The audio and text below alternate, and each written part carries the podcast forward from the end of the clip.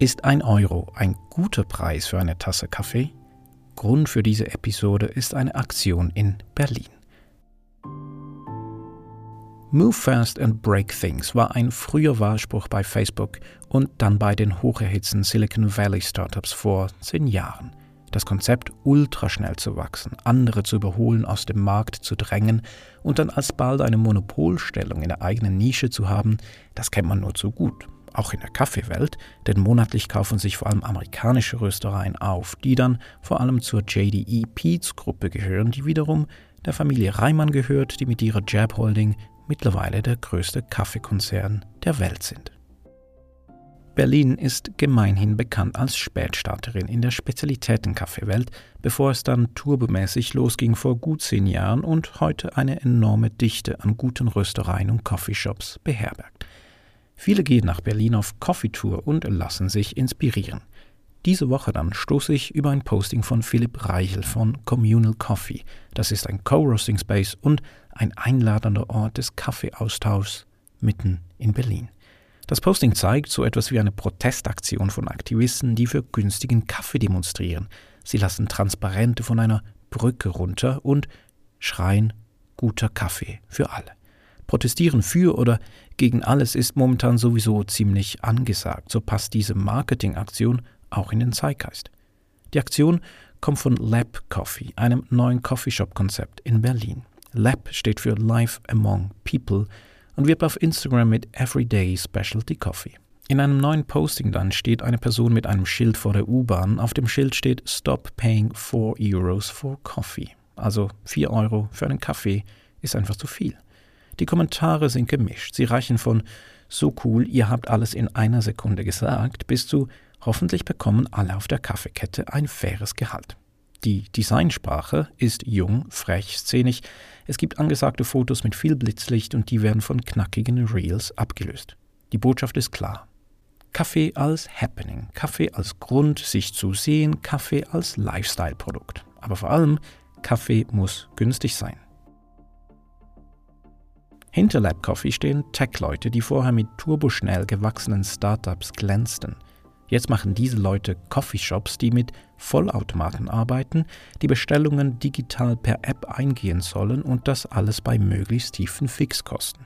Insider reden hier von reinem Marketing und sagen mir, dass es noch einige Shops in Zukunft geben soll. Lass uns das mal auseinandernehmen. Für wen ist dieses Konzept? Lab Coffee bricht ja ganz klar mit der Specialty-Kultur bei, der die manuelle Zubereitung des Kaffees im Zentrum steht. Die Kommunikation auf Instagram gleicht bisher einem Lifestyle-Kanal. Kaffee steht nicht im Zentrum. Es könnte ebenso um Kleider, Tee oder fancy Kugelschreiber gehen.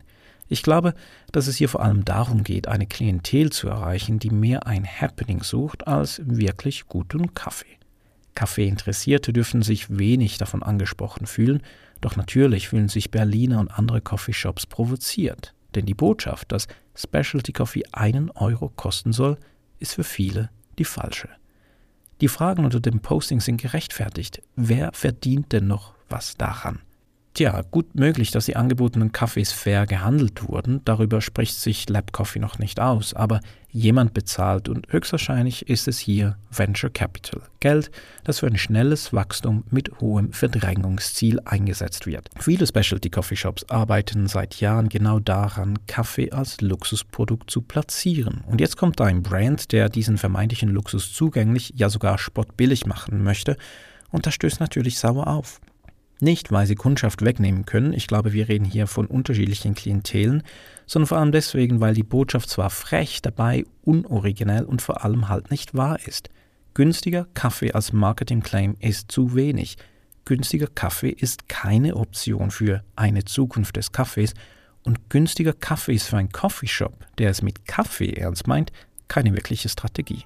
Vielleicht ändert sich das ja noch, da bin ich gespannt. Aber lasst uns noch etwas bei günstigem Kaffee bleiben, denn günstig Kaffee zu trinken ist schon ein Thema, das viele Kaffeetrinker berührt. Ich höre so oft, dass in Italien ein Espresso nur 1 Euro kostet. was mittlerweile auch nicht mehr stimmt. 2 Euro und mehr ist an der Tagesordnung. In ländlichen Gegenden wird der Preis zum Teil von der Kommune bestimmt. Dann ist er vielleicht günstiger, der Geschmack ist dabei ziemlich uniform, aber auch wenn es Italien ist, würde ich meinen, günstig als Argument zu bringen, ist auch da einfach zu wenig. Wir sind im 2024. Und wir wissen täglich mehr über unsere Lieferketten. Wir wissen, dass irgendjemand dafür bezahlt, wenn wir nicht dafür bezahlen. In den einen Fällen ist es Venture Capital, in den anderen Fällen das Personal, in den anderen wieder jemand auf der Kaffeekette dahinter. Die Botschaft von Lab Coffee provoziert natürlich auch deswegen, weil vieles automatisiert ist in den Abläufen, wenn jemand Kaffee bestellt. Und die Frage ist absolut berechtigt, wie viel Handarbeit wirklich in eine Tasse Spezialitätenkaffee stecken sollten. Bezahle ich für eine teure Tasse Kaffee auch die super teure fancy Espressomaschine mit, die mehr als die Inneneinrichtung in einem stylischen Kaffee kostet? Es gibt eine Preisobergrenze, ja auch im Spezialitäten-Kaffeebereich. Ebenso braucht es günstige Kaffees, die einem Lust machen, überhaupt etwas mehr Geld auszugeben für teure Kaffees. So hoffe ich, dass sich Coffeeshops in Berlin und darüber hinaus nicht auf einen Preiskampf einlassen. Das wäre unvorteilhaft. Ich hoffe aber auch, dass man sich selbst nochmals fragt, wo noch etwas verbessert werden kann, dass Spezialitätenkaffee zugänglich ist für viele Menschen. Um die Frage vom Anfang zu beantworten, ob ein Euro ein guter Preis für eine Tasse Kaffee ist, meine Antwort ist nein, nicht in Berlin, nicht in Italien, nicht irgendwo. Klar, wenn es funktioniert, hat jemand aus orthodoxer Ökonomieperspektive recht. Aber eben, es geht um die Botschaft. Kaffee wird von Menschen gemacht und Wertschätzung fängt eben genau da an.